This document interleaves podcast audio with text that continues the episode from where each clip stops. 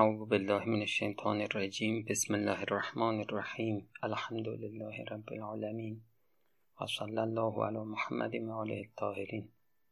نکاتی رو در اهمیت علم اخلاق و ضرورت تربیت اخلاقی گفتیم. این نکات رو که میگیم هدف اینه که شما انگیزه قوی پیدا بکنین برای کسب علم اخلاق. جدی بگیریم بحث رو. احساس خطر بکنین از اینکه فاصله داریم با علم اخلاق یا تربیت اخلاقی. احساس خطر بکنین تر برنامه اخلاقی ندارین. 15 نکته گفتیم. این نکته 16 هم فرق طبیب جسمانی با طبیب روحانی چیه؟ طبیب جسمانی یعنی پزشک. طبیب روحانی یعنی کسی که بیماری های باطنی رو درمان می‌کنه.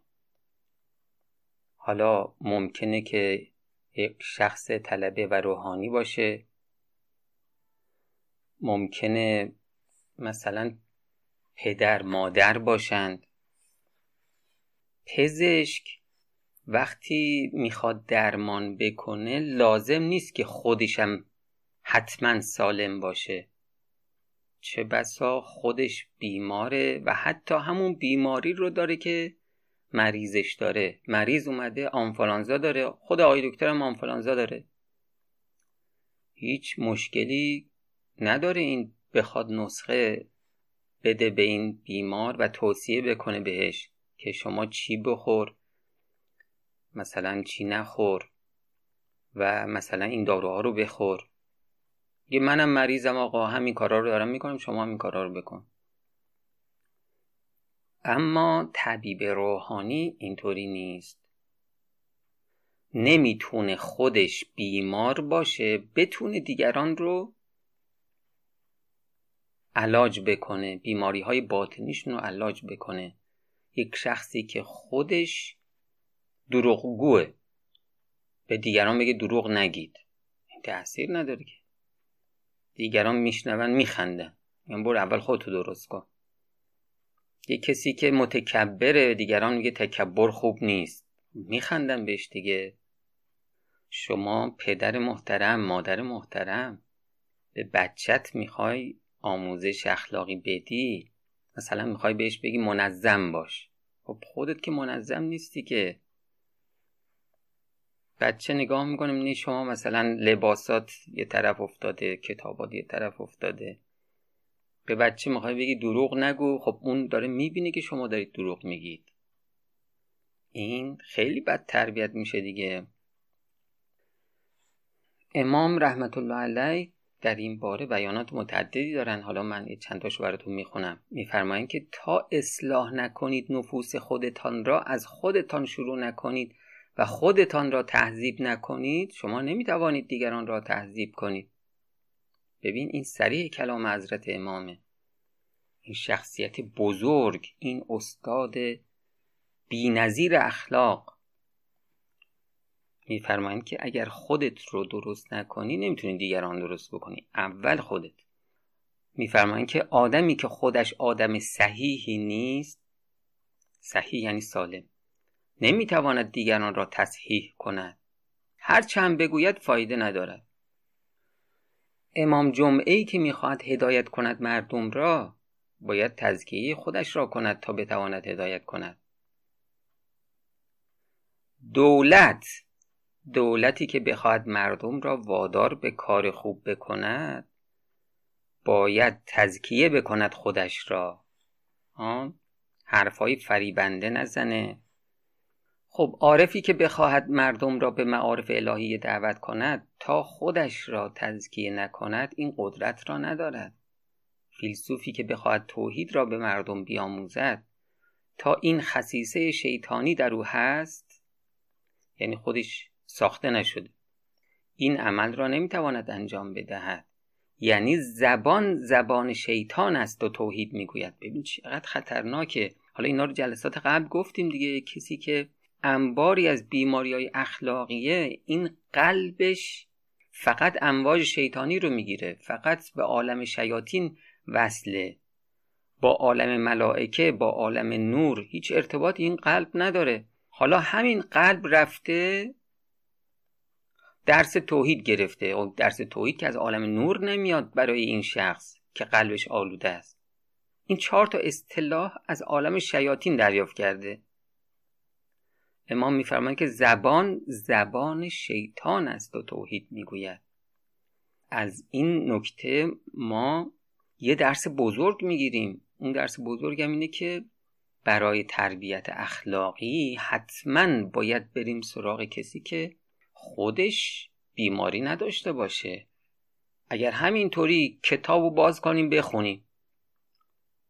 همینطوری بریم پای منبر کسی بشینیم. اون شخص اگر خدایی نکرده آلوده باشه این برای شما فوقالعاده خطرناکه. انگار شیطان داره برای شما حرف می‌زنه. میفرمایند که دل دل شیطان است که توحید را دریافت کرده است و قلب قلب شیطان است که فقه را آموخته و فقه را تعلیم می کند تا این خصیصه هست تمام امور لنگ است در اشخاصی که بخوان خودشان را تهذیب کنند یا اشخاصی که بخوان جامعه را تهذیب کنند. در جای دیگه فرمودن اگر خودش تهذیب نشود نمی‌تواند جامعه را تهذیب کند. کسی که خودش فاسده است نمی‌تواند کلامش را یک طوری ادا کند که مردم صحیح بشوند. این تأثیر ندارد. آن وقتی کلام تأثیر دارد که از قلب محذب و پاک بیرون بیاید. اگر چنانچه از قلب ناپاک بیرون بیاید و از قلب شیطانی بیرون بیاید به زبان شیطانی گفته بشود این تأثیر نمی‌تواند بکند در قلب اشخاص. خب در جای دیگه فرمودن که حالا من یه داستان یادم اومد. این داستان تو سعدیه سعدی گفته تو گلستان. توی روستایی این یه مسجد داشت امام جماعت مسجد مرد. تو اون روستا یه شیخ دیگه هم بود. اومدن به اون شیخ گفتن که خب اون شیخ قبلی که مرد و شما بیا امام جماعت شو. این یه خورده فکر کرد و گفت باشه. ولی یک سال به من وقت بدین. اینا گفتن چرا یک سال؟ حالا یک سال امام جماعت نداریم. مسجد امام جماعت می‌خواد مردم چیکار کنن؟ خلاصه این زیر بار نرفت. گفت باید یک سال به من وقت بدین. این یک سال رفت خودش رو ساخت. دقت کردی؟ اون می‌فهمید که اگر بخواد امامت بکنه برای مردم برنامه تربیتی داشته باشه برای مردم اول باید خودش رو اصلاح بکنه. یک سال زحمت کشید. بعد از یک سال دوباره اومدن پیشش و گفتن شیخ یک سال مهلت تموم شد.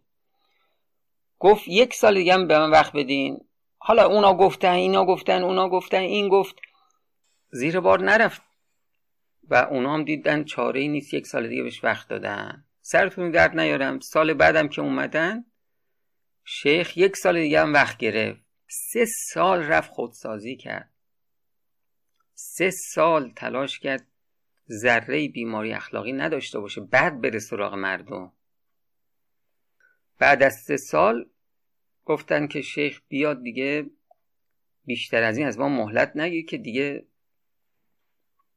جای مهلت نیست. گفت باشه مردم جمع کنیم مسجد من میام. خلاصه مردم رو ندا دادن که شیخ می‌خواد نماز بخونه همه تشریف بیاید مسجد. شیخ هم رفت بالای منبر و خب خلاصه بعد از سه سال این مسجد امام جماعت داره. همه هم فهمیدن که سه سال شیخ رفته مهلت گرفته دوست داشتن باشن ببینن که اولین جلسه چطوری برگزار میشه. شیخ گرفت بالای منبر خب مردم خیلی اومده بودن. یه عده بیرون مسجد بودن. جا نبود توی مسجد. شیخ که بالای منبر نشسته بود تا مردم آروم بشن یک نفر از میون جمعیت داخل مسجد پا شد. رو به مردم کرد و گفت مردم به خاطر خدا یه قدم بیایید جلو. خب هم همه شده و یه خورده مردم جابجا شدند و آروم آروم صداها خوابید و شیخ شروع کرد صحبت کردن. بسم الله الرحمن الرحیم. مردم منم می‌خواستم همین یه کلمه رو بگم. به خاطر خدا یه قدم بیاید جلو. آقا این یه جمله که از دهن شیخ اومد بیرون خیلی ها که تو مجلس بودن غش کردن. دقت می‌کنی؟ تأثیر کلام شخص محذب خب این جمله رو که همون آقا قبلی هم گفت که هیچ اتفاقی نیفتاد. شیخ که گفت مردم ریختن به هم. خب باز نقل می‌کنن از خود حضرت امام که ایشون وقتی درس اخلاق می‌داد زجه ها به آسمون بلند می‌شد. همون جملات رو اگر ما بگیم که هیچ کس نمیگزه. نقل می‌کنن از مرحوم حاج مشتبه رحمت الله علیه که ایشون گفته بود ما وقتی در نجف کلاس اخلاق امام می‌رفتیم بعد از کلاس اخلاق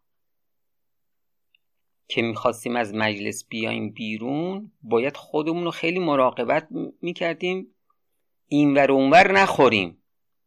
یعنی اینقدر حالمون عوض می‌شد. باز همین حاج آقا مشتبا نقل می‌کنه که یه شخصی توی نجف بوده که این مثلا چهل سال عیاش بوده. همش فساد همش گناه. مردم همه اینو میشناختن. اون زمانی که این انسان اونجا تو نجف بوده یه همچین آدم فاسدی پلیدی. نجف زندگی می‌کرده یک شخصیت فوقالعاده نورانی هم تو نجف بوده. ملا حسین قلی همدانی رحمت الله علیه. میگن یک روز اتفاقا اینا مسیرشون تو یه کوچه گذرشون به هم می‌خوره. یعنی اینکه شیخ از این طرف کوچه ملا حسین قلی همیدانی از اون طرف هم این آقای عیاش فاسد پلید. همینطور که به هم نزدیک میشن خلاصه همدیگر رو می‌شناسن. ملا حسین قلی یه جمله بهش میگه. فقط یه جمله. ببین میگه هنوز بس نشده. آقا همین یه جمله به شدت این شخصیت رو منقلب می‌کنه و از اون به بعد تصمیم می‌گیری که همه فسادها رو بذاره کنار. حالا این یه جمله رو اگه من بگم چی میشه؟ آقا هنوز بس نشده. الان شما تکون خوردی؟ من که تکون نخوردم. ولی این شخصیت خودش رو ساخته به شدت. اون موقع این کلام تأثیر داره. خب حالا دیگه تا همینجا بس باشه. نکات بعدی رو انشالله جلسه بعد میگیم. السلام علیکم و رحمت الله و برکاته.